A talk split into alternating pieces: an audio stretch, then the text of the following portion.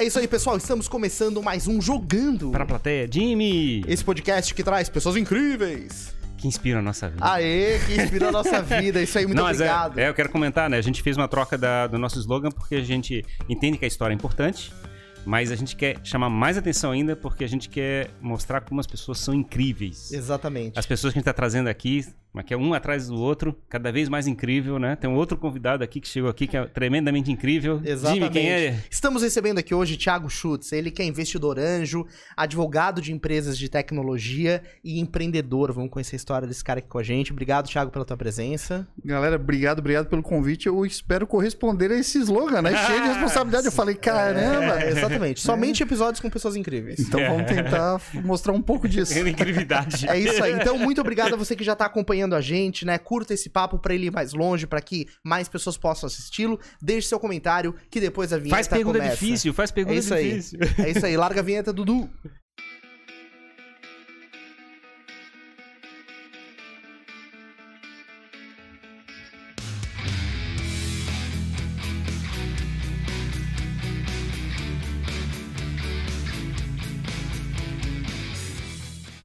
Bora então, vamos nessa. Se você ainda não está inscrito no nosso canal, clique nesse botãozinho vermelho inscrever-se e ative o sininho para ser avisado aí dos nossos próximos papos. E agora vamos à nossa pergunta clássica. Pois é, bem-vindo, Thiago. Muito obrigado. E a gente queria saber, cara, como é que nasceu a tua história aqui na nossa região? Tu nasceu daqui em Floripa mesmo? Eu sou manezinho da ilha. Ah, isso Né? aí. Sou Tem- neto Da Carmela Pode- Dutra ou da Carlos Correia? é, acho O que pe- da Carmela Dutra, o pessoal sempre Acho diz, que né? é Carmela Dutra. É, sempre diz. isso. É. Aqui a cidade é dividida É, em três, né? Quem nasceu na Carmela, quem nasceu na Carlos Correia e tem bem os, Então tem muita tá, gente então a de gente- fora, né? A gente não pode trocar por dialetos do, daqui, então, Com pra certeza, Jimmy ficar é, perdido? tá. É, vou ficar, vou perder. vou. Primeiro que eu já falo muito rápido, como um bom manezinho, um bom açoriano, né? Mas eu sou manezinho da ilha, nasci aqui em Floripa, sou neto de pescadores, então realmente... É mesmo? Sou neto de pescadores, a minha raiz é aqui. Pesca? Eu não pesco, não é a minha vibe, mas eu aprendi. Então, se me der uma tarrafa, eu sei inclusive abrir a tarrafa, que eu acho que é um movimento muito bonito que a gente tem aqui na cidade. Então, eu sei fazer, mas realmente não. não- Eu Não gosto. pratica. Eu acho que eu sou muito imperativo pra pescaria. É? É, O exatamente. negócio dele é pescar startups, certo? Exatamente, exatamente. Pescar bons negócios eu Pescar posso bons ajudar, mas pescaria não é o meu forte. Mas eu nasci aqui mesmo, me criei. A minha vida é aqui e eu acredito que, muito embora a minha profissão hoje me permita estar em qualquer lugar do mundo, eu passei ano passado três meses na Califórnia, Nova York, tratando de startups e tecnologia, mas cada vez mais eu percebo que eu, eu penso que a minha jornada ela começa e termina em Florianópolis. Não tenho vontade de sair Eu fico pensando naquele peixinho frito, cara. Putz. Cara, não dá, vai lá Com no limãozinho. aquele barzinho do sul da ilha, aquele barzinho no sul da ilha que serve aquele peixinho frito na hora, não tem como resistir, né? Pois é, porque o pessoal que vem de fora, quando a gente traz pra cá, a gente vai lá e oferece aqueles camarão milanesa, né? Isso. Porque eles- será que não, por que não oferece o peixe, cara? Pois é, eu gosto daquela postinha frita, né? aquela postinha frita, eu também sou, sou desse, sou esse É que- manezinho É que raiz. tem um assim. mito, né, em torno do camarão, assim. O camarão é um negócio que chama atenção também, não sei porquê. Talvez porque seja algo considerado muito Mais nobre exótico. fora, É, muito talvez nobre fora, exótico, e aqui é abundante, né? E o pirão de nylon? Nylon? Pirão é, de nylon. Pirão branco. Branco? Mas por que É, o nylon? pirão- Eu é, não porque conhecia o essa. pessoal fala pirão de nylon. Pirão de nylon. Pirão de nylon, é que é, É. o pirão branco, né? É. O pirão É. branco com uma linguiça ou com ou um peixinho, uma postinha também. Com é- linguiça é, show, é muito comum aqui em Florianópolis isso, Sim, né? É. sim. Sabe o que, que eu comi domingo? Ostra in natura também. É um negócio que o pessoal não é muito acostumado a comer. Bacana. Não, não é acostumado a comer, porque é, é meio exótico, né? Mas Sim. uma coisa que o pessoal também faz, às vezes, é um pouquinho de cachaça e mel. Ah, então é? pega a assinatura, um pouquinho de cachaça e mel. É que eu gosto muito de cozinhar, né? Um dos meus hobbies aí que eu tenho fora dessa vida profissional é cozinhar. Então eu adoro cozinhar principalmente frutos do mar. Então muqueca, Opa. ostras e tudo Pô, mais. muito massa. Cara, já- convida a gente. Já né? tá devendo almoço agora. Não tem problema, bora marcar. É isso aí. Enfim, aí tu começou então tua jornada, tua trajetória aqui em Floripa. É, o que, que te levou para o universo da advocacia? É, isso foi alguma influência familiar, não necessariamente? Não, não foi, não foi uma influência ah, familiar, muito embora meu pai seja formado em direito e tenha atuado na advocacia, eu tenho os, dois- os meus pais foram funcionários públicos e se aposentaram como funcionários públicos, né? Uhum. É, minha mãe professora, meu pai funcionário da Celesc. E daí meu pai fez direito e tudo mais, então isso teve sim um quê de influência, mas eu acho que o meu perfil, todo mundo que me conhecia já, já sabia que o Thiago ia ser advogado. Eu acho que não tinha, tipo, eu, eu nunca nem precisei saber, todo mundo sabia que eu nasci para ser advogado, eu acho que eu tinha muito o perfil, né? Eu só nunca imaginei que eu ia me tornar o advogado que eu sou hoje. Eu me imaginava um advogado de processos judiciais, aquele advogado mais tradicional e tudo mais. Que eu comecei a advocacia assim, comecei com uma advocacia super tradicional, né? O que, que é tradicional? O que advocacia é Eu acho que, é, e aqui bem, é bem importante isso, já que a gente fala tanto de inovação e startup, a gente nunca pode entender é, tradicional como algo negativo. Sim, Pode ser pois é. alguma, né? Ah, mas eu acho que tradicional é aquela advocacia de processos judiciais, de ir para o escritório, terno e gravata, atender o cliente presencialmente, Uhum. ah, de diversos litígios criminais, civis. Eu acho que essa é a advocacia mais tradicional, aquela advocacia raiz, uma advocacia muito bacana, A né? gente tem aquela imagem que olha de fora que maquete você vai defender uma pessoa. E muito das, das ações de um advogado está relacionado a empresas, na realidade, né? Exato, exato. Então, hoje, basicamente, por exemplo, eu não defendo pessoas e nem defendo as pessoas, nem defendo, né? Porque hoje eu não faço processo judicial. O nosso Uhum. escritório ele é 100% consultivo, ou seja, a gente só faz consultoria para empresas de tecnologia, inovação e investimento.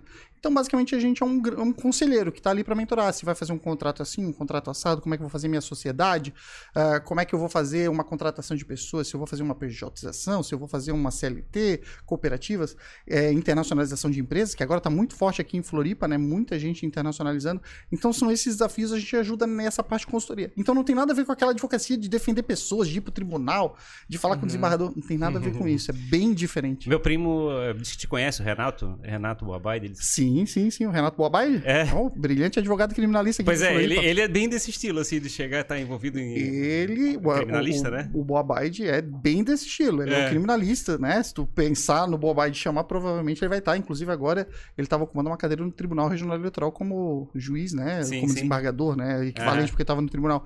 Então é um excelente profissional e acho que representa essa boa advocacia tradicional. Uhum. Né? E, a, e, Maquia, e o teu enfoque foi pro lado corporativo desde o começo? Como é que foi? Não foi desde o começo. Eu acho que eu, eu, eu costumo dizer para as pessoas assim, ó, eu nasci realmente apaixonado pelo processo, eu adorava fazer processo judicial, adorava fazer petição, adorava todo esse mundo, mas em determinado... Peraí, peraí, adoro, adoro fazer petição. Petição, isso. Petição o quê? Chegar e fazer. É, aquele- peticionar, fazer aquele, uma, uma petição inicial e pedir os direitos do cliente, peticionar, iniciar um processo judicial de verdade. Me né? parece bu- burocrático, assim. É burocrático, mas é escrever, é contar uma Argumentar. história, é argumentar. Eu adorava isso, eu adoro escrever, eu sou um leitor, um ávido leitor, então eu adorava escrever. Então imagina tu ter a oportunidade de contar uma história para defender os direitos do teu cliente. Era aquilo, aquilo me motivava, eu adorava fazer E aquilo. o negócio de enxergar, talvez, a interpretação sobre uma situação, né? Enxergar Ah, o eu- lado que, É que, que vai uma narrativa beneficiar o teu ser- cliente. tem uma claro. narrativa pra ser tem, tem uma narrativa, a tua ideia é convencer alguém de Exato. que aquele teu ponto de vista é certo, né? Isso. Uhum. Então acho que eu gostava muito de fazer isso, mas determinado momento eu percebi que eu entregava pouca felicidade. Isso é engraçado, né? Felicidade. Entregava pouca felicidade porque hoje em dia um processo judicial ele dura de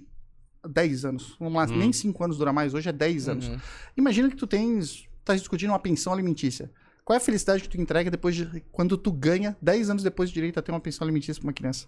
Pois é, né? A injustiça da duração do processo é muito maior do que se discute no processo. O que, que adianta um acidente de carro tu receber o ressarcimento daqui a 8 anos? Uhum. O que, que adianta tu entrar com uma ação de dano moral e ficar cinco anos naquilo? É, às vezes o sofrimento que a duração do processo quase é pior do que o que está sendo discutido lá dentro. E aí eu vi que o máximo que eu recebi quando o cliente terminava a ação e a gente ganhava era.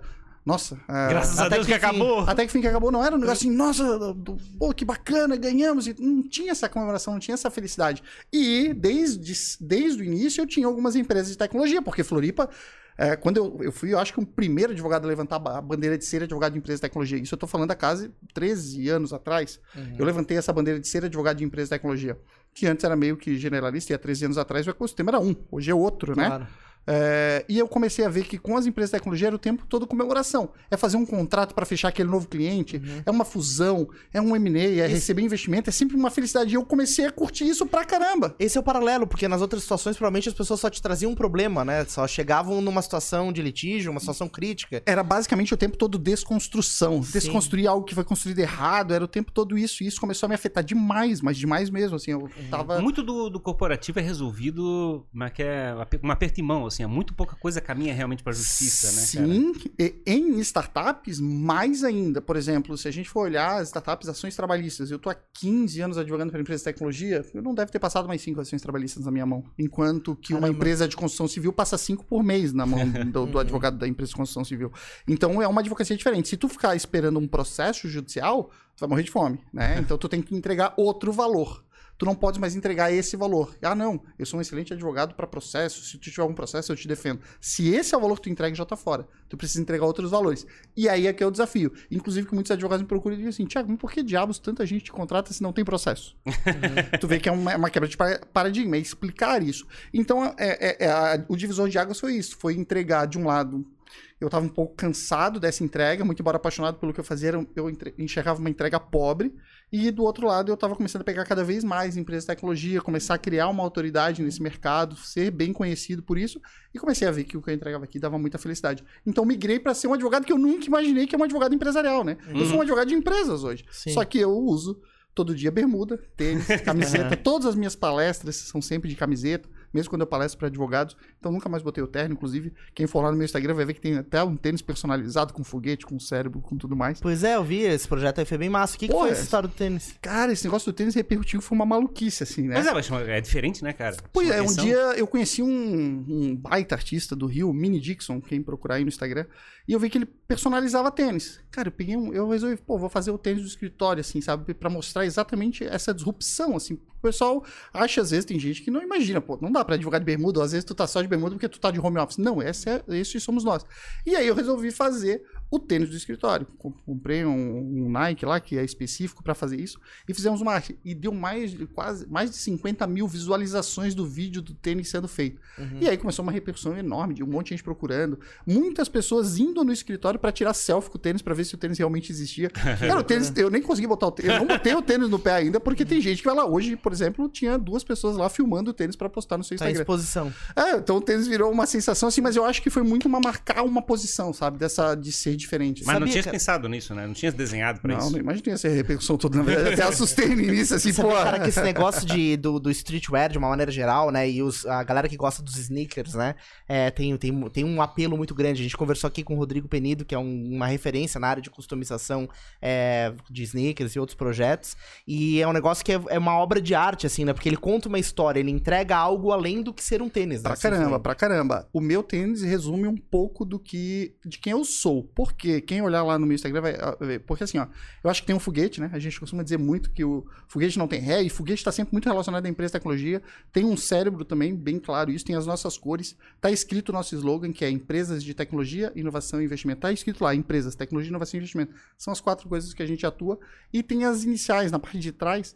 Tem as iniciais que é SSS, 3S, que é Sofia Silva Schutz, o nome da minha filha. E no outro tênis tem o CRS, que é Camila Rosângela Silva, que é a minha esposa.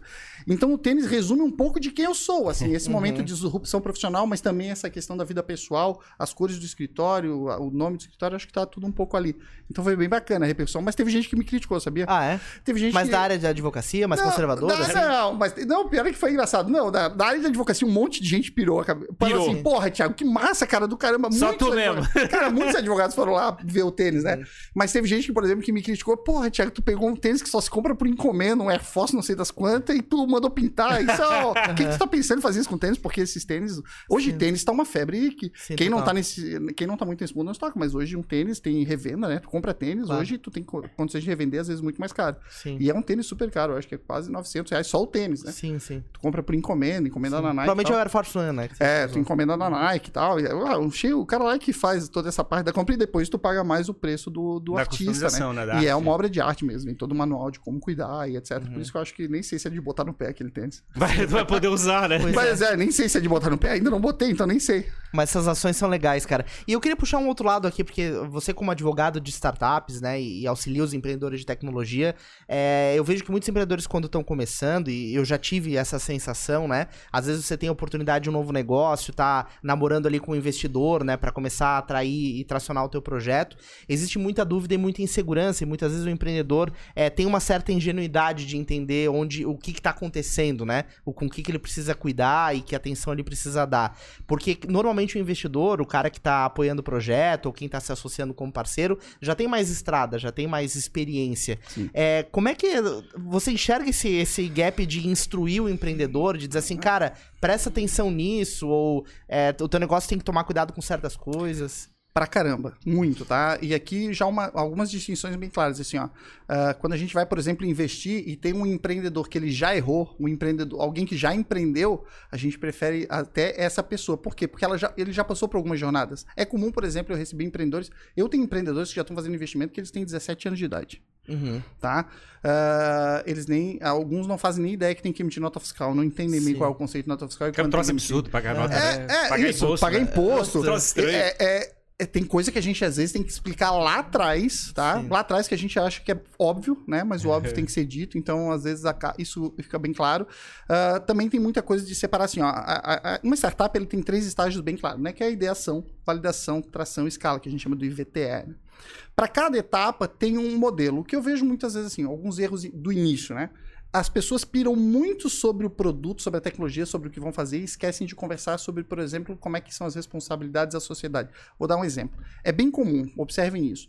Sentam os empreendedores numa mesa, um bar, etc. Tem uma ideia sobre um produto. Nossa, porque daí a gente pode fazer isso, vender para aquela pessoa e ganhar milhões e etc. E buscar investimento.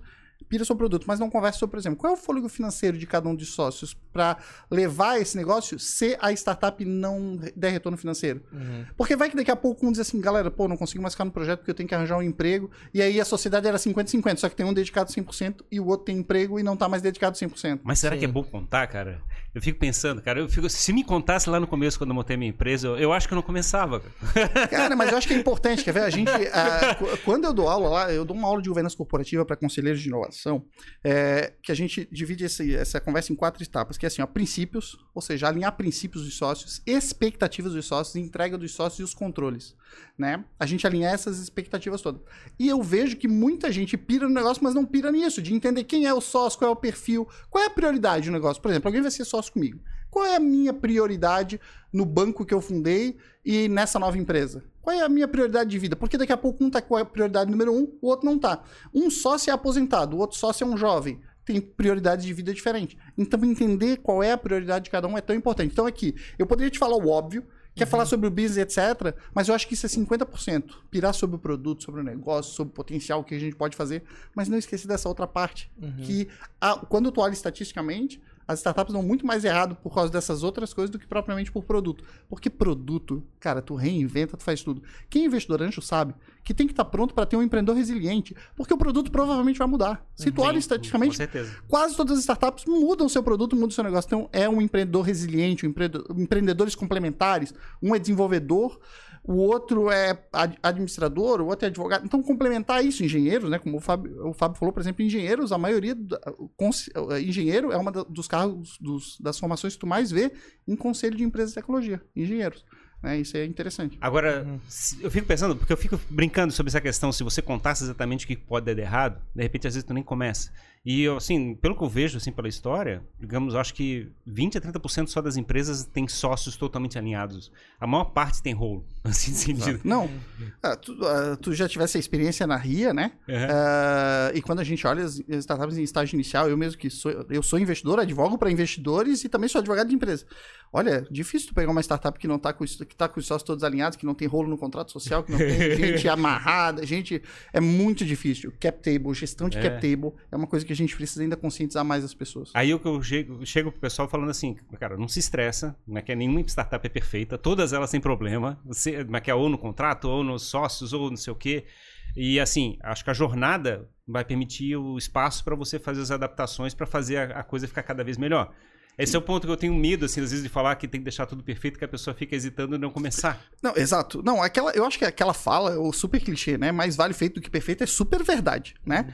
Mas tem coisas que eu acho que se as pessoas conversassem mais, se a gente tivesse bons programas de capacitação voltados para isso, a gente, as, as empresas errariam menos e nós teríamos mais velocidade. Porque quando tu olha a estatística, ela é preocupante. Então, por exemplo, assim, ó, quando tu vai olhar para as aceleradoras, todas as aceleradoras estão super focadas no produto, no marketing, no funil de venda e etc. As aceleradoras não têm uma parte que cuida dessa governança de startup. E quando eu falo governança, não pense em, coisa para empresa grande, não tem governança para startup pequena, para startup também é, é uma demanda menor, mas existe. Então acho que se a gente tivesse alguns programas de aceleração mais focados nisso, acho que a gente ganharia empresas com mais qualidade, porque sempre é um problema e isso trava lá na frente. Uhum. É porque, na verdade, tu tem energia daquelas pessoas que estão se dedicando para aquele negócio, cada um tá botando sua expectativa, sua energia, e ao longo do tempo isso vai mudando, né? O foco de cada um É que na realidade tu monta uma empresa, tu na realidade tá fabricando teu emprego, porque tu vai chegar e ficar escravo daquele negócio que tu tá fabricando. Uhum. E como é que é sentar para fazer governança, de chegar e botar plano para frente, muitas vezes vai ser um terceiro que vai fazer isso, vai ser um anjo, vai ser um mentor ou coisa parecida que vai entrar no negócio para chegar e dar esse dar esse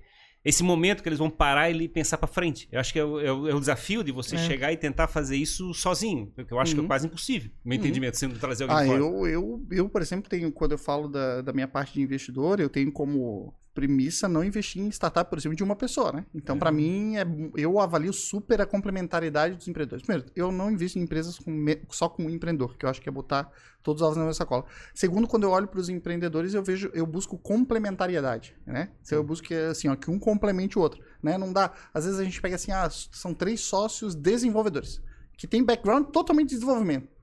Pô, cara, a chance de. Assim, ah, super, eles podem desenvolver um monte, mas e normalmente o que acontece? Eles vão lá, focam no desenvolvimento e não tem ninguém preocupado com o comercial. Daí eles desenvolvem o super produto, não tem ninguém pra vender, não traciona no O mercado lado do comercial. business, né? É mega comum que isso aconteça quando Sim. tu tem sócios desenvolvedores. Acaba vendendo só para outros desenvolve- desenvolvedores. Exatamente. Vira API para outra para um terceiro. exatamente, exatamente. Então é super comum. Então, assim, ah, é que com 15 anos de experiência, a gente começa a ver que as coisas Sim. se repetem, a gente começa a ver que não é por acaso. Não. Então a gente já começa a mapear isso. Eu, quando olho o perfil dos empreendedores, eu já tenho assim, uma visão de, olha, o- Onde é que a- vai dar? É os pontos de atenção, né? Pra exatamente dar essa mentoria que eu acho que é a parte importante. E, e esse negócio da, da governança, né, esse aspecto é interessante porque chega um momento em que a empresa, não, se ela for bem ou for mal, ela não prejudica só a vida dos sócios, né? Ela começa a prejudicar todo um ecossistema, a sociedade como um todo.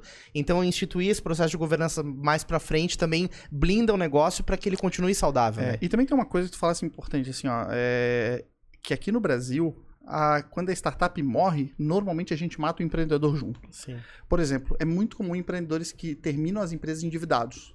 Nessa época agora, né, de pandemia, muita gente buscou financiamento. Ninguém se toca, mas os empreendedores muitas vezes assinam como fiadores, avalistas disso. Quando tu é fiador de um negócio, nem muitas vezes nem o teu bem de família tá salvo. Sabe aquele apartamento que tu Uhum. mora? Então, se tu é fiador, garantidor, até aquilo pode responder. Então, o- o- não existe mais operação bancária que não tenha fiador, né? Exato. Então, assim, ó, tu mata a empresa e a dívida vai para pessoa, vai pra pessoa física dos sócios. É. E aí, tu não consegue mais empreender. Porque se tu abrir uma nova empresa, o teu CPF vai estar queimado e tu não consegue nem financiamento. Então, E é nunca mais. e aí o que acontece? A próxima empresa tu abre com outro sócio que fica no nome dele e tu acaba ficando na informalidade. Uhum. Então aqui no Brasil a gente ainda, infelizmente, tem essa cultura de também matar o empreendedor, porque muitas vezes está ele colocando como fiador. E agora na pandemia isso foi super comum. As startups que venceram a pandemia com esse financiamento se deram bem, beleza, ajudou, mas as startups que infelizmente, mesmo com o financiamento, não conseguiram, estão não só com o nome negativado da startup, mas também com o dos empreendedores. É uma Não aposta, sim. né? É uma aposta, É. é. aposta da vida, e literalmente. lit- literalmente a- essa aposta pode levar. Primeiro que assim, tu pode levar pra sempre porque o banco pode te negativar pra sempre ali, né? Isso não é bem falado, mas assim, pode te negativar, pode ser que sim, pode ser que não. Mas o teu nome vai ficar ali, pelo menos nas PCCRAs, de 5 a 10 anos. Uhum. Então tu imagina a chance de um empreendedor desse voltar. Então essa parte do empréstimo é uma coisa que a gente sempre Ale- tem como ponto de a- a- atenção. além do impacto emocional, né, que a gente diz. Pra porque, caramba, caramba. na verdade, o cara, além de sair com uma dívida emocional do negócio, né, do, do impacto de ter fracassado, né, digamos assim, de não ter sido bem sucedido, tem todo o peso ainda real de uma dívida, etc. É, né? isso aí é super ponto de atenção pra gente, quando a gente vai olhar pra alguns. Porque assim, ó, muitas vezes a gente tem a dúvida, né? Ah, ou tem a opção, vou para um investimento, vou fazer um M&A, vou, vou buscar investimento, ou vou buscar empréstimo. Normalmente o empréstimo acaba sendo, tu paga juros e tudo, mas é um dinheiro mais barato, porque tu capta, cresce, e depois tu faz o M&A na frente mais maduro, e tu não queimou o teu cap table. Uhum. Mas quando tu busca investimento, esse dinheiro em tese ele é mais caro, porque tu tá dando uma- um equity, né? Tu tá dando Claro. parte da tua empresa, mas ele normalmente não tem essa parte de exigir o fiador, né? De ter que, ah, tu tem que devolver o dinheiro. A gente É, sabe. Esse é o problema do banco. O banco, É. o banco quer o dinheiro de volta. Essa é a droga, né? Exato. É, o banco quer o dinheiro de volta, né? Então, assim, ó, é, uma, é, uma, é, é algo a se pensar quando tu vai buscar um empréstimo e tudo mais, né? E tem o lado do smart money também, que às vezes o que o cara vai colocar junto do, do investimento vai te ajudar a sair daquela situação de crise Exato, melhor, né? exato, exato, o, exato, digamos assim, o dinheiro do banco não te ensina nada, né? É, Exato. mas esse é, eu acho que é o grande. ah, perfeito. perfeito, perfeito. A grande vantagem que a gente está tendo no processo aqui na nossa região é exatamente o crescimento do investimento anjo. E vai dando mais espaço para as startups poderem como é que é, fazer esse processo de crescimento sem fazer essa aposta da vida exato, deles. Exato, exato. Não, é, todas as rodadas de investimento são muito importantes, mas essa do anjo, e principalmente quando tem o Smart Money que o Jimmy falou, eu acho que é bem bacana, né? Porque hum, é, é bem comum que a gente veja isso, né? As pessoas investem, mas eles trazem também networking, conhecimento. Então, é, é legal que a empresa busque isso, né? Vai buscar investidores que tenham, de repente, algum fit cultural, que conheçam o teu negócio, que conheçam esse teu mercado, né? Se tu vai abrir, por exemplo, uma law tech, pode procurar um advogado. Se tu vai abrir uma empresa, uma construtech, né? Tu pode procurar um engenheiro. Se tu vai ab- abrir uma empresa de uma edtech, por que não pro- procurar alguém também dessa área? Então, eu acho que uma health tech, alguém da saúde. Então, eu acho que isso é bem bacana e hoje é bem comum que a gente consiga encontrar, né? Tem muita gente disposta a investir. O mercado nunca teve tão bom. Há muita, às vezes as pessoas de fora acham que a pandemia, ah, investimento, nada, nunca se investiu tanto e com tão um, múltiplos tão interessantes quanto agora na E pandemia. está tá, fazendo o investimento anjo, né? Eu completei ano passado, eu estava com uma meta de 20 empresas e eu completei a vigésima empresa investida. Nossa. Agora minha esposa me proibiu de fazer novos investimentos Mas assim, tu. e agora eu só invisto escondido. Só... Tá- Como é que é? tá aquela rodinha de apoio, né? Eu, eu, eu, eu- eu estou há um mês sem investir em É. minha empresa. Eu preciso de um laranja. É, se puder cortar depois essa parte do ao vivo, por favor, agradeço. Mas come- começou esse, esse gosto de entrar em investimento anjo começou como? Ah, cara, é uma cachaça. Assim, ó, Mas, assim, esse mundo de tecnologia é uma ca- Vai entrar se. Não. eu vou prestar serviço, mas que é para empresas. É, é com- porque. É, é é pelo mesmo motivo que eu resolvi fundar um banco digital, né? E fiz rodada de investimento. É porque eu acho que é uma cachaça esse mundo de tecnologia. É muito gostoso, é muito agradável, né? Não é só puff colorido, como a pessoa imagina. É muito hard work, é muito suor, é sangue, é tudo. Mas é muito legal, né? E aí eu comecei a jogar para as empresas e comecei a ver muito interessante. Passei a fala- trabalhar com governança corporativa, dar aula disso e comecei a achar que eu poderia escolher boas startups. E aparecia bons negócios. Gente, não para de aparecer bons negócios. Difícil é dizer não para os bons negócios, né? Sim. E aí eu resolvi investir na primeira, na segunda, na terceira. Mas na como é que foi a quarta. experiência do primeiro investimento anjo?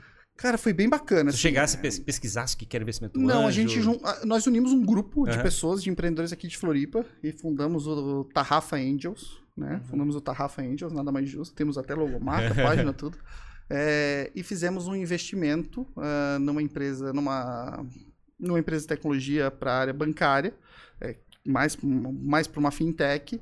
E foi bem bacana, assim, mas foi muito mais. A gente uniu o grupo, o grupo analisou, uma parte curtiu, e aí a maioria venceu, a gente resolveu fazer esse investimento. E dali pra frente eu acelerei bastante. Aí eu fiz algumas com esse grupo, né? Ah, e algumas fora desse grupo também. E foi bem bacana, assim, eu acho que a experiência está sendo bem legal. E, e eu acho que também tem muita diferença. Assim, por exemplo, tem startups que, pre- que, que deixa que o anjo participe mais. Por exemplo, eu tenho startup que tem reuniões mensais com todos os investidores para dar um follow-up de como é que as coisas estão. Poxa, bem bacana. Já tem empresa que eu investi que eu nunca mais falei com eles. Essa é uma droga. Assim, meu, assim, eu, eu vou fazer uma crítica aqui direto. Assim, qualquer empresa, ela tem que dar satisfação mensal, né, que é, nem que seja uma que é três parágrafos no e-mail. Uhum. Assim, todo mês tem que ter um relatóriozio. Eu acho que é um absurdo você chegar e como é que é, pegar o dinheiro de alguém e não dar simplesmente um oi, assim, né, dar uma satisfação. Não precisa fazer uma reunião, mas eu acho que tem que dar satisfação. Sabe que quando eu, eu vou. Eu, eu defendo que assim, ó. Eu defendo que. Eu, eu não sei se todo mês, porque daí todo mês tu gera um trabalho pro empreendedor, eu prefiro o empreendedor mais Cara, focado. três, Mas. três parágrafos. É, mas eu vou te dizer o que eu defendo normalmente, assim, a gente até pode pensar sobre isso, eu acho que, ma- mas assim, ó, eu defendo pelo menos a cada três meses um follow completo, um follow, manda, concordo. manda, manda um follow, Eu manda um concordo. follow completo, Um relatório né? com é e é, uma vez DRE. por ano, e uma vez por ano, não custa tu ter a gentileza de reunir os teus investidores para bater um papo com eles, Sim. não custa, é uma gentileza, faz isso, devolve, isso é bacana, que você, faz- não faz como uma formalidade, faz como um papo, faz como Sim. um bate-papo, É que, é que tem uma sensação, muitas vezes, que o investidor ele diz assim, cara, eu já peguei teu dinheiro, não quero mais papo contigo. Deu uma sensação terrível de que dá a impressão que o empreendedor só fez Uhum. isso, só fez esse namoro pra chegar e roubar teu dinheiro e a- usar É. Isso. como bem entender. Então, então, é, eu defendo assim, ó, eu defendo, ó, eu sempre falo nas, nas minhas aulas, né, ó, pelo menos a cada três meses no mínimo e a cada seis meses no máximo. E algumas empresas fazem o cacuete de ter reunião mais contínua. E eu acho que isso é, um- é muito bacana. Porque quando tu se provoca a fazer as reuniões, porque tem muita gente que acha, ah, investidor vira meu sócio, agora é um, é um chato que. Não. Gente, investidor te força a ter um pouquinho mais de governança. Por Esse exemplo, é lado, eu tenho uma né? reunião que, vamos lá, a cada três meses tem uma startup, por exemplo, que ela faz reunião a cada três meses, dizendo tudo que foi projetado, o que que foi executado, o que que deu certo, o que que não deu, não deu certo, o que não deu certo, por que que não deu certo e o que que vai fazer. A gente costuma dizer que é um pouquinho de retrovisor, um pouquinho de para-brisa, né? Isso é muito bacana porque a empresa ganha o cacuete. E, gente, quando tu tem que prestar contas, tu fica mais esperto, Sim. Uhum. né? Se tu faz aqui o financeiro eh, desse espaço e tu é só pra ti, tu faz meio de qualquer jeito, mistura dinheiro, paga ali, Conta de padaria. água. É, qualquer coisa serve. Agora, quando tu tem um sócio, tu começa a ficar um pouquinho mais atento. E isso só traz coisa boa pro negócio. Não é porque o sócio é chato, vai querer olhar as contas ou contestar. Será que essa, essa não é talvez uma visão geral do empreendedor, de, é, de em alguns casos, enxergar o investidor como uma fonte de financiamento? E uma vez que o investidor, ele na verdade é uma fonte de propulsão, né? Ele não, tem, não entra só com dinheiro. Será que não é, não é esse olhar que você diz, né, Ferrari? Do cara é, pegar é que um na realidade, e na, desaparecer? real- na realidade o, Maquiel, o, o empreendedor tem um sonho de fabricar uma empresa. E aí muito acontece de ele chegar e dizer assim: a empresa é minha e eu vou tocar como eu achar melhor. E não Uhum. quer dar satisfação para ninguém. É porque Esse- entende o investidor como alguém que vai ficar ali cobrando, enquanto na verdade isso é positivo. Tu tem que prestar contas pra alguém, é positivo que tu fica mais atento e só traz Pois qualidade é, pra tua empresa. Mas acho que talvez se fabrique aquela visão, assim, cara, eu sou empresário, então eu não vou ter chefe. Então, esse- essa mentalidade eu acho que a pessoa tem que matar, meu Uhum. entendimento. Porque, na realidade, se você vai montar uma empresa, você, você é mais subordinado que que você fosse realmente um funcionário de uma Sim, empresa. total. Você vai, vai ser, ser funcionário dos teus funcionários, e você vai ser funcionário do teu capital, você ser funcionário do teu, é é, do teu board. Quer dizer, você vai sofrer muito mais cobrança do que teria simplesmente alguém encostado ali. Ah, não, eu vou Carga horária é limitada. eu né? vou fingir que eu tô trabalhando, eu tô na empresa, não vou ser demitido. Quer dizer, é muito mais seguro ali do que de fato numa corporação. Claro. É, eu acho que é isso. Eu acho que tem que desmistificar essa, essa visão, né? Tá melhorando. Aham. Mas é bem legal, assim, as empresas que têm o cacuete de se reunir são bem melhores. Pois é, eu, deixa eu fazer um comentário. Eu acho assim, é, no meu entendimento, tem um lado da governança que a gente tá falando, que aí a gente fala do board consultivo, que eu acho que aí, o Maquete estava falando ali de três meses, um mês, ou coisa parecida, que eu acho que era importante, que dá satisfação para os anjos. É, tem um lado da, Maquete do reporte, que eu acho que é interessante caminhar para um mês, você nem que seja um, um, um e-mail com três linhas, eu acho que aí tem que ser aberto para todo mundo, para todos os investidores, dizer, todos os stakeholders, para a gente chegar e usar uma palavra bonita, É, Passar para todos os é, stakeholders. chique, Mesmo sendo anjo, seja mentor, seja não sei o que, eu acho que tem que dar satisfação que está fazendo. E, e, aí, e aí o lado do board, do que a gente está falando da questão da governança, que é a primeira lição que o cara tem quando tem dinheiro de terceiro. Que eu acho que era coisa assim, como é que tu fabrica esse board consultivo o mais cedo possível, Uhum. para dar essa satisfação. Que seja três meses, que seja um mês ou coisa parecida. E organizar isso, né? Convidar as pessoas certas, não é para trazer todos os anjos, não é para trazer.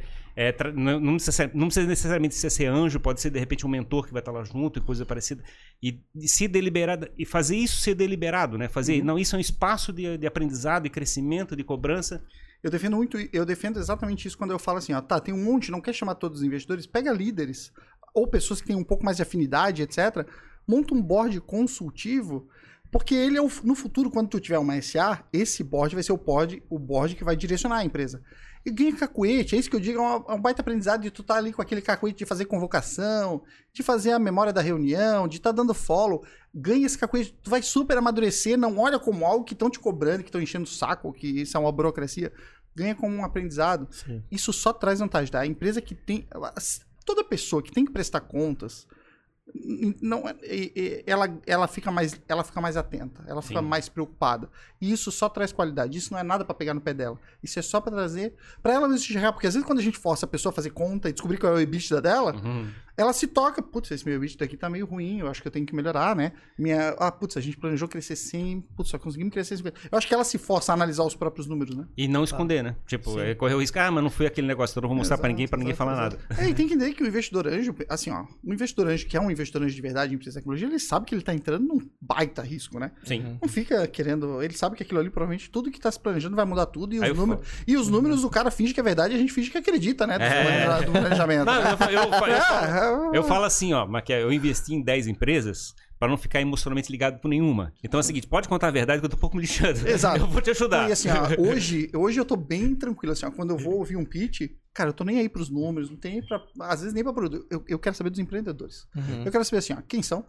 formação, background, dedicação ao negócio, prioridade daquilo na vida, o quanto eles estão estimados a dar certo. Tu vê empreendedor, cara, que aquilo ali é a vida do cara. Uhum. Esse é o cara que eu quero. O cara que vai transformar a startup dele na vida dele, pelos próximos anos ele vai ficar dedicado àquilo. E depois é é aquilo, é a formação, ver se tem necessidade, background, se tá de olho nos desafios, se tá ciente. É isso que eu procuro. Porque eu sei que o negócio vai mudar, aqueles números são fictícios, não vem, custaria pra dormir.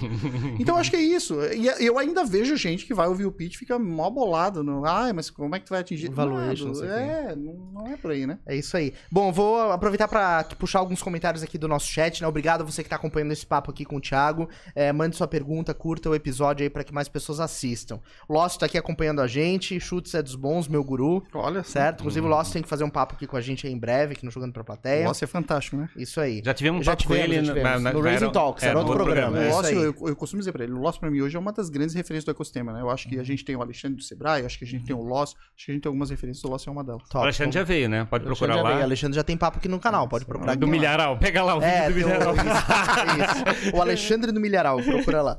É, a Yasmin aqui comentou, boa tarde, pessoal. A tua equipe, a Silva Chutes está acompanhando, boa tarde, pessoal. A Tid Gal- Galdino, que trio. Ó, chamou a gente de que trio. Trio, tem trio. quer dizer? Ilse Barbosa, boa tarde. É, Yuri, boa tarde. Felipe Gondim, boas reflexões, Thiago. O Carlos Altafini, tu é muito fera, Thiago. É, Tavares Advogados Associados, muito bom, parabéns. Enfim, a galera toda acompanhando aí, muito obrigado. E mande suas perguntas aí, suas, suas contribuições. É, Tiago, nesse processo de investir, de estar próximo das startups, é, com certeza tem uma. O Ferrari brincou, né? De não ter ligação emocional com nenhuma, né? De é, blindar um pouco isso.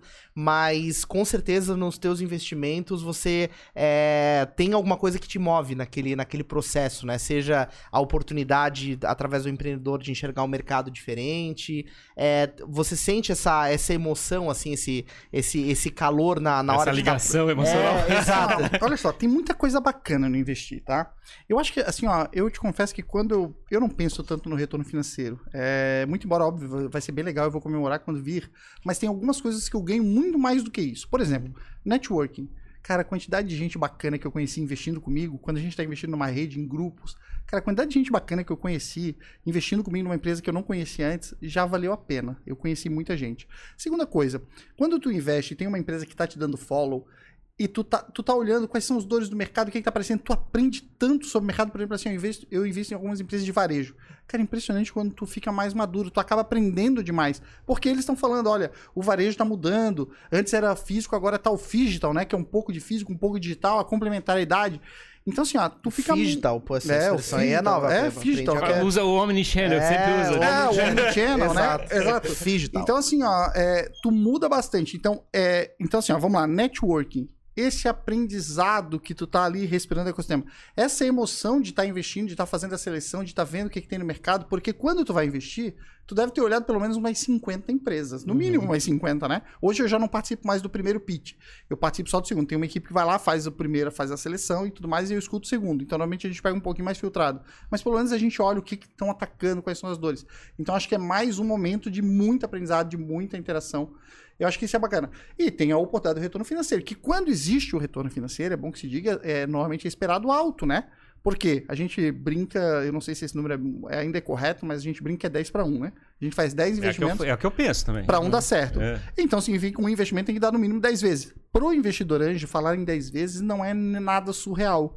Falar em 10 vezes. Só que, é, obviamente, que assim, todo investimento com alto retorno, altíssimo risco. É acompanha, é proporcional. Uhum. Então, eu normalmente espero. Eu já tenho empresas hoje que, se eu fizesse o exit, eu provavelmente estaria recebendo 20 vezes o que eu investi. Uhum. Né? Isso, é, isso é bem. Não é nada assim, uau. É o que se espera de um investimento anjo. Um alto retorno, né? É. E quando é que o investidor anjo sai? Isso também é bacana. Muita gente pergunta, tá, Thiago, quando é que tu, como é que tu faz dinheiro nesse negócio? não, não é porque todo mundo pergunta, né? A esposa pergunta. A esposa pergunta, é verdade. A própria Ria fez a- recentemente, né? A gente- acabou de fazer o primeiro exit, O primeiro é. exit, né? É. O primeiro exit, Da, né? da Compass. Da Compass, legal, legal. O Ivan também é meu cliente há bastante tempo. Então, assim, ó, é, como é que funciona é, isso, né? Normalmente tu entra muito early stage, ou seja, muito cedo, quando a empresa está começando ainda, quando às vezes, muitas vezes, quando só é um PPT ou só é um primeiro produto. Eu, por exemplo, gosto quando a empresa já fez pelo menos uma venda.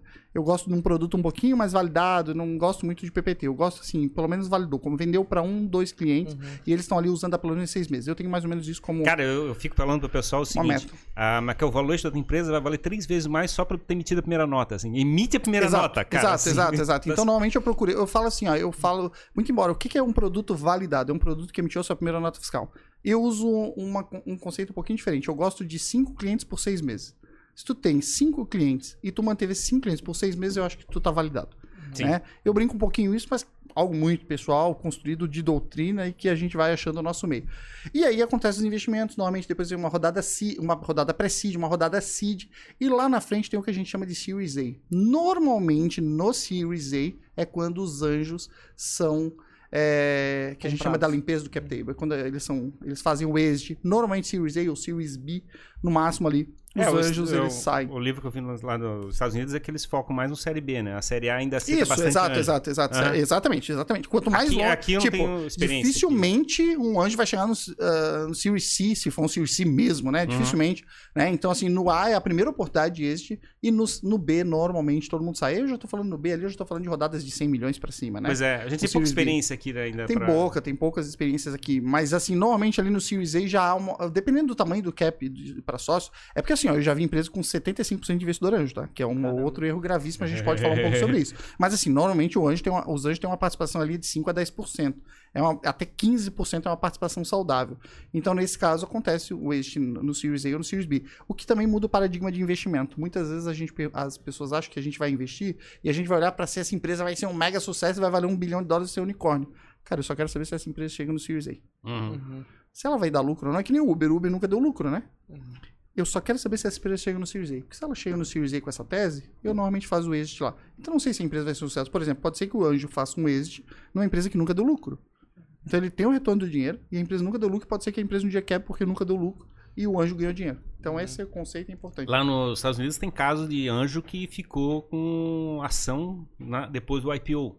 É, a gente não vai ter essa experiência aqui, eu acho. Vai ser difícil, né, cara? Ah, é, é, é, a gente tem poucas empresas ainda com IPO, né? Pois é, né? Mas vai- até mas é- porque é, mas a gente olha nossa bolsa cena- mesmo. Ah, não, sim. Nós temos casos de, de pessoas que nem investiram dinheiro, que investiram mural, né? Fizeram um mural, pintaram um mural artístico e receberam, em vez de receber pagamento em dinheiro, receberam pagamento em ações, e essas ações valem mil vezes mais do que o preço do mural e tudo mais. Uhum.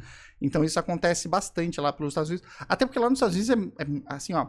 Gente, múltiplos de dinheiro lá é bem diferente. Muito Sim. bem diferente. Investir lá em PPT é super comum e bem É isso, mais esse alto. era um né? comentário que eu fazer, né? O investimento em PPT lá é algo que acontece. Absolutamente comum, absolutamente comum. E lá o dinheiro não, não é escasso e os múltiplos são gigantescos. Tanto é que a gente tem até série Netflix de alguém que conseguiu fazer uma empresa de, sei lá, 10 bilhões com investidores que são os ex-presidentes dos Estados Unidos e era tudo uma fraude, né? Pois é, essa é uma droga, né? Porque como tem muito capital, acaba acontecendo que acontece uma série de, cap- de captações e a empresa ainda não foi viabilizada. Ainda está testando o mercado. Exato. Esse excesso de dinheiro provoca esses riscos. Exato, exato. É, é, é aquilo, né?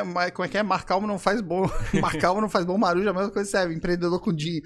É, é, startup com dinheiro não faz bom empreendedor, é, porque tem dinheiro infinito, vai fazendo. Eu acho que é isso. Aqui a gente tem um sacrifício muito maior. E lá, o cacuete já tá todo para fazer IPO. A gente ainda não chegou nesse ponto. Nem esse ponto, né? A IPO aqui é muito raro, a empresa tem que estar valendo ali pelo menos um bilhão de reais para fazer o IPO. A gente tem poucas empresas, e eu tô falando um bilhão de reais, né? Tô falando 250, 200 milhões de dólares, pouco menos Sim. que para os Estados Unidos não é nada, né? Ah, então, é- é- a gente ainda tem pouco esse calculo. Então, não dá nem pra pra ter estatística disso. Quantos anjos chegaram lá? Mal né? dá pra sonhar, né? Mal dá pra sonhar. Mal dá pra sonhar. O que, o que vai acontecer, assim, ó, qual é o grande problema de investimento em startup hoje? É a liquidez, né? A Com gente, certeza. um dos grandes problemas, é, ou seja, quem investe em startup, o investidor anjo, ele só sai o dia que alguém quiser comprar a parte dele, o que normalmente demora a média, segundo alguns dados aí estatísticos, seis anos. Uhum. Então o teu retorno é de no mínimo seis anos. Então tu investe agora para daqui seis anos ter algum retorno financeiro. É, num alto risco. Isso é bastante tempo. O que está tentando criar, e agora está em processo de sandbox regulatório, é tentar criar uma bolsa de valores. Vamos, vamos explicar assim para de repente o nosso público entender assim, mas é quase como se fosse um bol- uma bolsa de valores para startups. Uhum. Então, onde ali os investidores vão poder ter certa liquidez. Então, se eu investir nessa empresa, daqui a pouco eu posso vender essa participação para outra pessoa que tem interesse. Então, vai ter liquidez, vai ter valuation. Aquele fundo Pra ca- um outro é, anjo. é, cara. aquele fundo Catarina estava querendo fabricar um, uma, uma, que é uma, uma- um fundo específico para fazer é, aquisição de options e investimento anjo. Exato, exato. Que pode ser uma possibilidade é, de saída. É, é isso, né? É isso, mas é isso do ponto de vista contratual é super possível fazer. Se as duas partes anuírem, a gente consegue fazer uma, trans- Uhum. uma transferência, né? Mas não tem uma- um lugar que a gente possa, sei lá, o Jimmy que nunca investiu em startup, ele quer entrar lá, depositar o dinheiro dele e comprar uma ação de uma empresa. Eu quero Quer falar fazer- da Resultados Digitais aqui, que é bem Tá- famosa. Ah, vou comprar uma ação da Resultados Tá Digitais. querendo fabricar um marketplace, vamos dizer assim. Pra É, na verdade, assim, ó, é, é quase como se fosse uma bolsa. Isso vai ser regulado pela CVM, isso vai ter a participação realmente. Cara, e mas- já está em sandbox regulatório, Mas né? se caminhar nessa direção, tá muito parecido com uma, com uma ação, de certa forma. Certo, isso é, é quase como se fosse uma. um- é-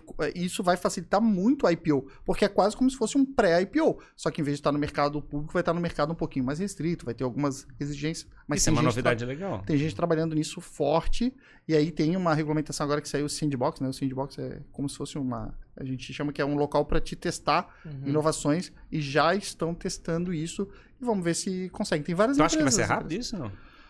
Eu acho que não vai ser rápido. Porque é muito bacana, mas tem uns desafios bem grandes, tá? Tem uns desafios, por exemplo, assim, ó. Qual é o desafio? Por exemplo, quando tu faz um. Quando tu tá no IPO e um, o CEO, por exemplo, vai dar uma entrevista. Uhum. Isso é, isso é fato relevante que é noticiado, sai lá na B3, olha, o, o CEO tal vai dar uma entrevista, porque pode ser que essa entrevista dele fale Entregue alguma coisa alguma que mude coisa. alguma coisa da É, ação. Então, sempre que tem alguma coisa, acontece. Agora, tu imagina isso em startup. E aí, assim, e tudo é sigiloso, né? Por exemplo, tu não pode revelar o balanço da tua empresa, quais são os teus números atuais, porque tu só pode revelar isso quando tu revelar para todos. Uhum. Então, tu não pode, daqui a pouco, numa reunião fechada, ó, nosso balanço vai ser positivo pra caramba, gente. Uhum. Não pode, porque isso tudo passa a ser sigiloso. Então, tem uma Fere a governança governança gigantesca de informação para não ter influência no mercado. Como é que tu vai levar isso para startup? Uhum. Aí daqui a pouco eu descubro que uma empresa está para fechar um contrato formidável com tal, porque essa informação às vezes até é divulgada internamente e tudo mais, e eu vou lá e compro essa ação para fazer essa especulação e daqui a pouco ela dá um boom. Então essa parte de como é que a gente vai garantir uma governança para não ter uma influência no mercado tão de empresas pequenas, eu acho que é o grande desafio. Cara, mas eu não sei, até a parte de ação, é, tá difícil esse negócio, porque tá tendo muito front-running, né? Fazer fu- furar a ação, é, informação vazada, de, é é mesmo na Bolsa Americana. Sim. E é até aquele atentado das Torres Gêmeas, teve gente que vendeu, comprou ação, não sei o quê, no dia anterior a, é é a derrubada das É, torres. então Cara, tu fica pensando, pô, como é que Então, alguém tu que imagina, sabia, imagina é, né? fazer isso numa startup, sei lá, lá do interior do estado, que às vezes tá conversando com o tio, com a mãe, com o periquito, com o papagaio, e dizer, não, pô, a gente tá com um clientaço lá pra fechar, e daqui a pouco ela tem essa ação sendo discutida numa, numa pré-bolsa, assim, ou numa bolsa ali que a gente conseguiu. Loucura.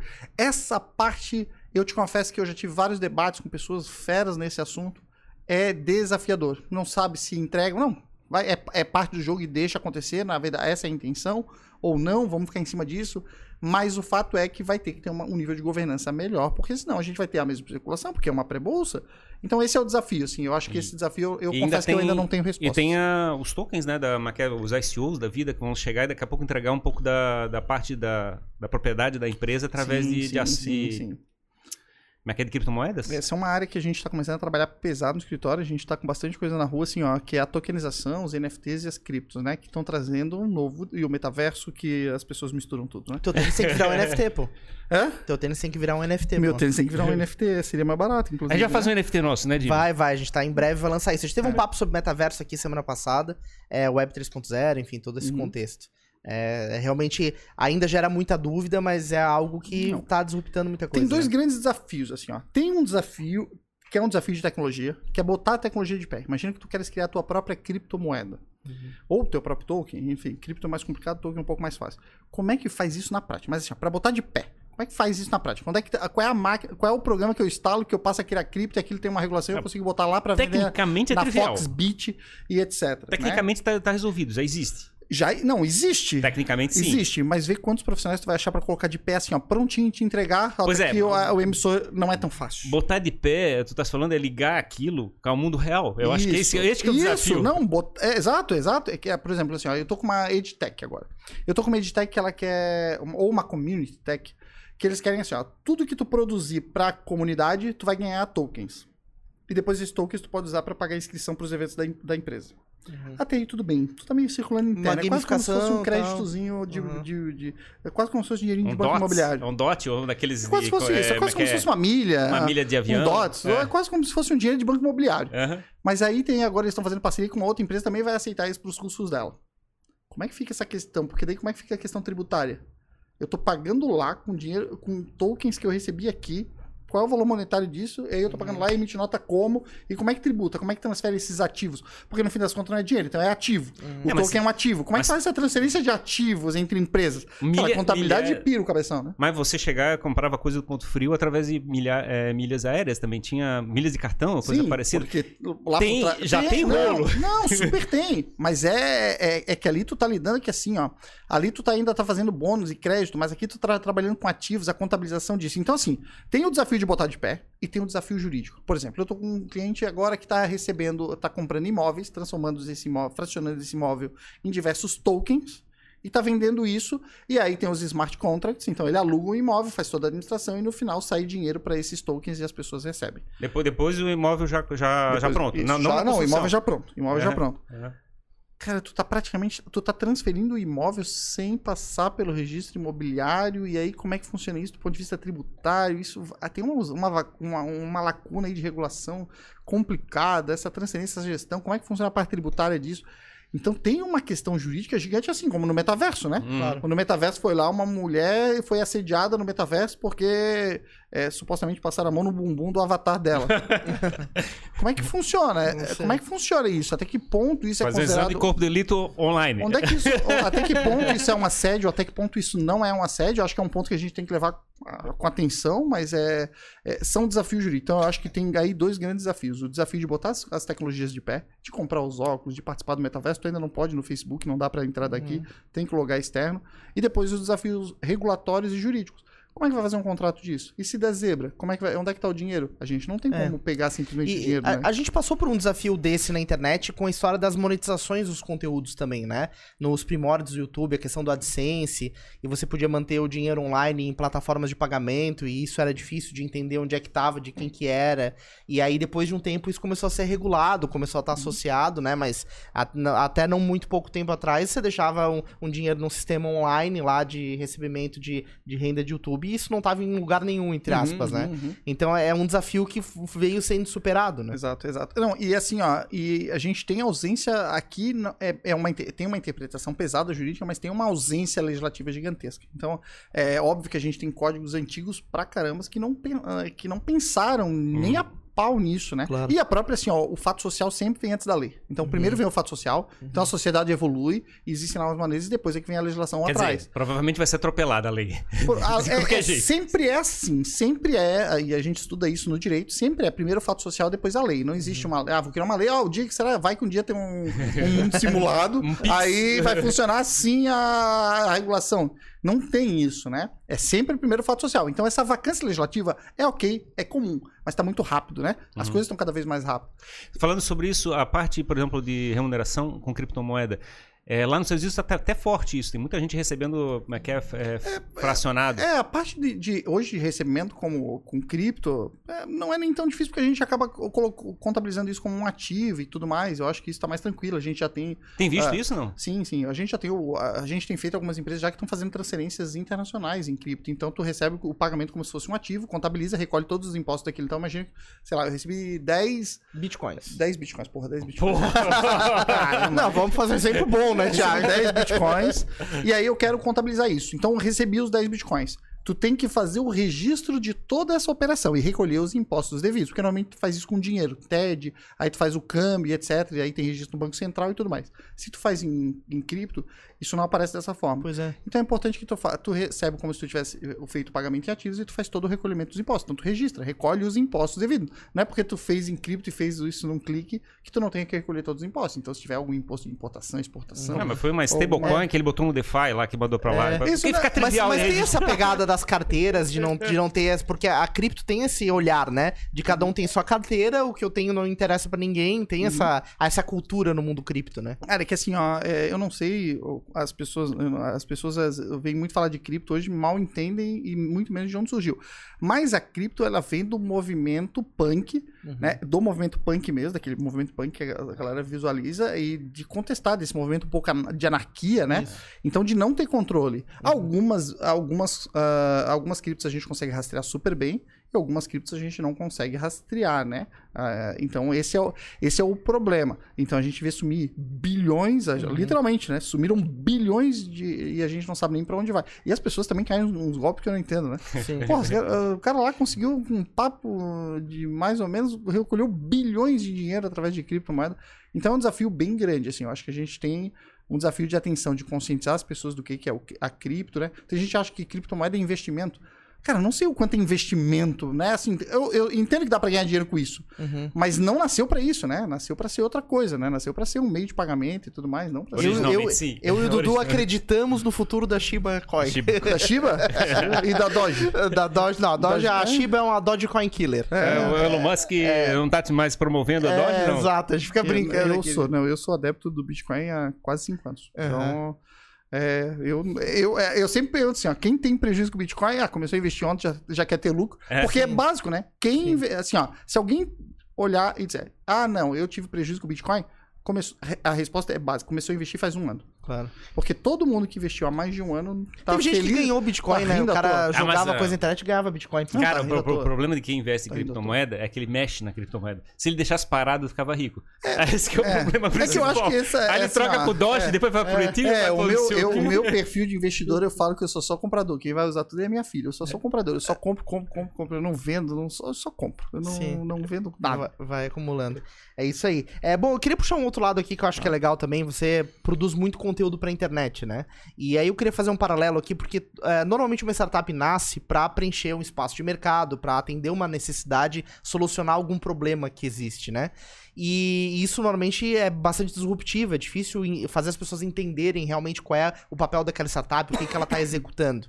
E você, de outro ponto de vista, comunica bastante, né? Como pessoa, como profissional. Como é que é a tua visão? Você participa do processo de comunicação dessas startups que você investe? Você orienta de alguma maneira? Porque essa é uma bandeira que a gente levanta jogando pra plateia, né? A necessidade de uma empresa já nascer com o senso da importância da comunicação, né? Ah, vamos lá, assim, ó, primeiramente, ah, é aquilo que eu- o Fábio estava falando. Eu das empresas que eu invisto, nós participamos conforme o espaço que elas dão. Eu normalmente sou um investidor não proativo, ou seja, eu, eu acho que é o papel um pouco do investidor. Eu acho um pouco chato que o investidor fica lá insistindo para participar das coisas. Então, as startups que eu invisto, se eu sou chamado, eu estou sempre disponível. Sempre disponível. Mas eu não insisto naquilo. Nas startups que nós, são nossas clientes, ou então que eu trabalho, porque eu tenho feito uma carreira muito em Y, de sair da advocacia e ir para governança e dar essas mentorias. Eu faço mentoria para várias empresas, e aí, como um trabalho de consultoria, eu faço parte do conselho de outras empresas de tecnologia também. Aí sim a gente participa. Todo esse processo de comunicação. As startups às vezes têm muita dificuldade para explicar o que elas fazem o que elas entregam, qual é a aposta de proposta de valor, qual é o ICP, né, o Ideal Customer Profile, ou seja, quem é o meu cliente ideal, onde eu vou atacar primeiro. Então isso, por exemplo, a gente estava com uma empresa que diz que ele estava assim, eu vou atacar a indústria, uma, uma, uma startup do varejo, ou vou atacar distribuidores. Cara, na indústria, para te chegar no tomador de decisão, é um ano para te chegar no cara que toma decisão numa Sim. indústria gigante. Porque Quando pra- chegou, mudou o cara. Porra, é é isso. E não, e fechou o ano, o cara não tem orçamento, não. O orçamento desse ano já foi. Nos distribuidores, que basicamente os distribuidores são quem distribui os produtos da indústria. Então, no fim das contas, é quase como se fosse o mesmo cliente, porque tem a mesma informação, dado e tudo mais. Esse aqui tu liga, pra- pode pegar qualquer um, passa a mão no telefone, liga, tu vai falar com o dono da distribuidora. Então, muitas vezes aqui é esse caminho. Então, esse processo de venda é um processo de venda mais rápido. E isso é a experiência que vai ensinando. Então, normalmente, quando eu vejo uma empresa e ela tá com vários perfis de cliente ideal, eu normalmente vejo, caramba, ó, eu acho que aqui tu vai conseguir falar com o tomador de decisão mais fácil, e aí tu passa o abismo, porque a empresa ele tem um abismo que são os early adopters, né? Ou seja, os primeiros clientes. Che- dos primeiros clientes a tu chegar na fase de tração, tem até um livro que fala sobre isso, que é esse abismo, né? Esse abismo é muito perigoso. Então, normalmente, quando a gente avalia, a gente também vê assim, ó, como é que tu te comunica, ou seja, como é que tu explica facilmente aquilo que tu faz, o valor que tu entrega, e qual é o cliente que tem mais chance de, tu- de tomar uma decisão mais rápida, para não ser uma venda complexa de seis meses, que seis meses mata uma startup. Uhum. Então essa parte da comunicação é importante, né? E produzir conteúdo é uma. Vocês são heróis, assim, né?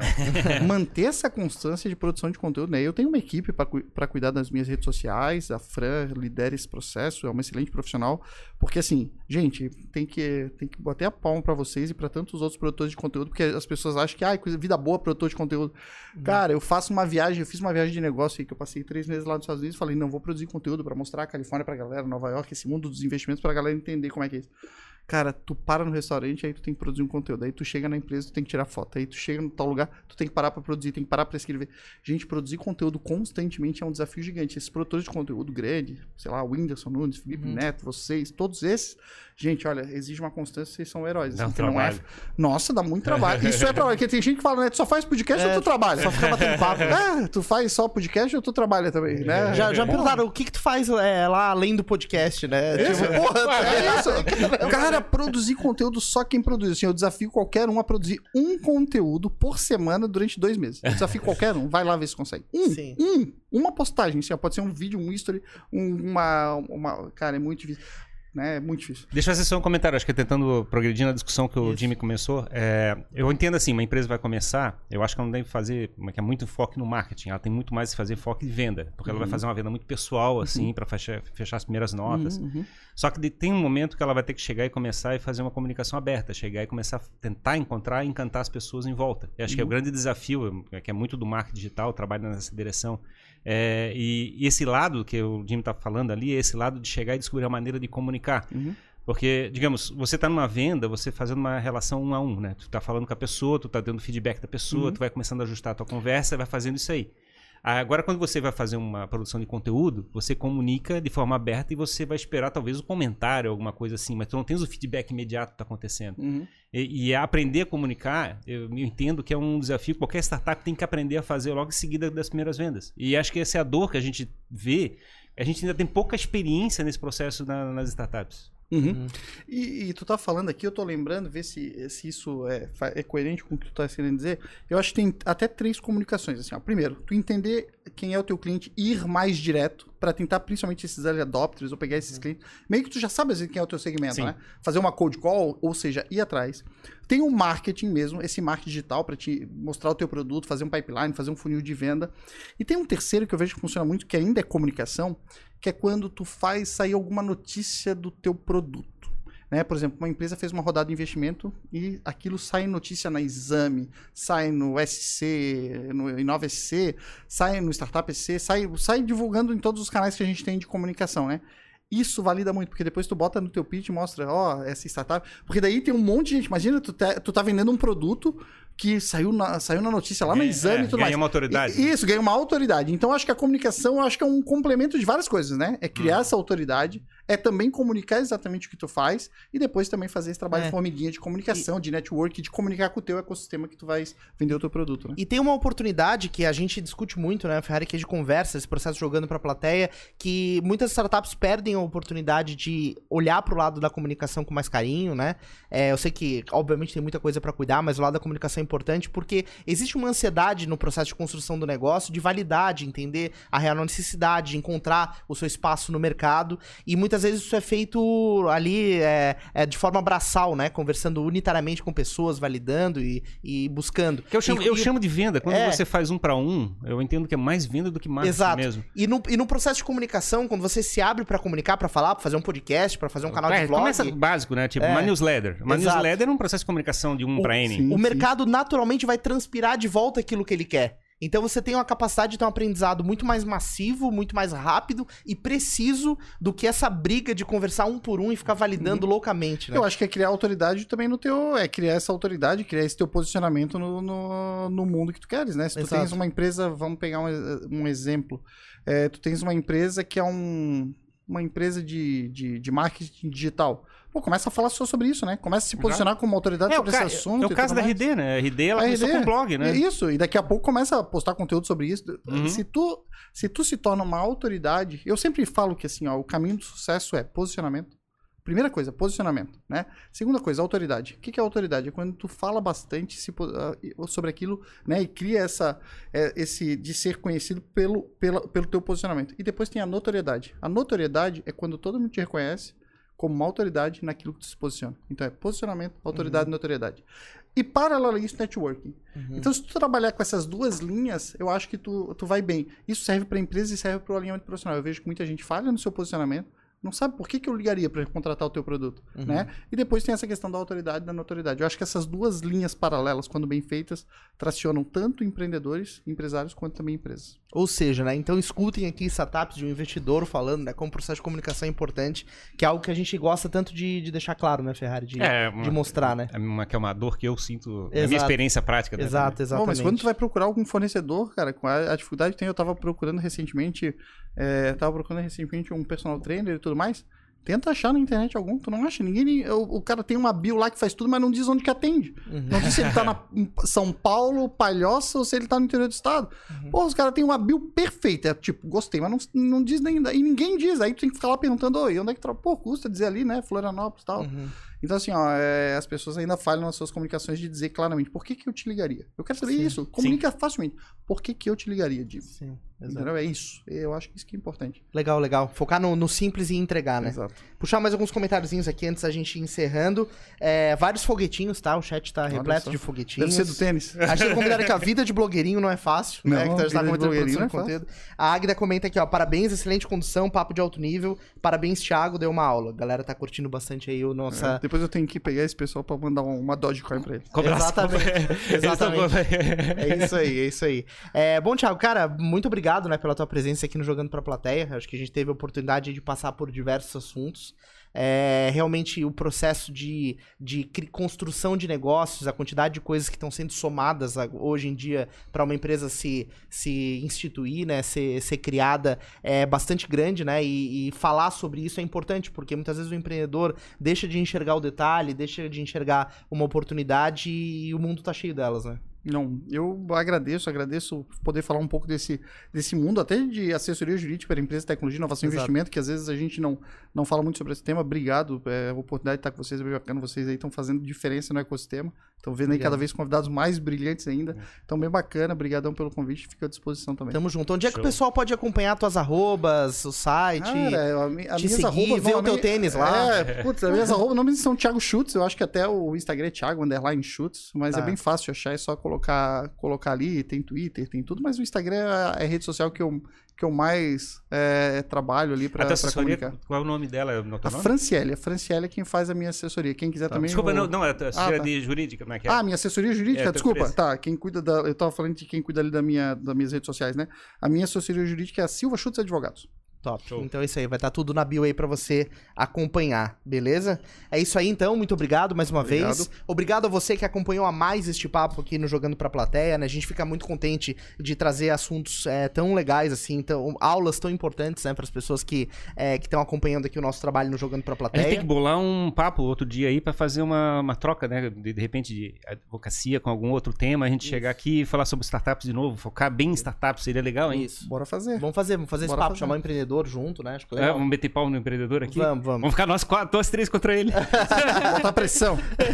É isso aí. Então tá, além deste canal, nós temos o nosso canal de cortes jogando pra plateia. Os melhores trechos das nossas conversas estão lá. Lá você vai encontrar um trecho do Thiago customizando o tênis. Vai ter um, um corte lá falando sobre isso, beleza? E a gente também tem outros canais, como Músicos de Floripa Conversam e Startupiano Floripa também, com cortes de nicho aí pra você E é acompanhar. importante se inscrever, né? Porque, cara, vai vir uma par de gente legal pra Isso. Frente aí. Se prepara que a nossa agenda tá cabulosa aí nos próximos dias, tá? Só gente muito top.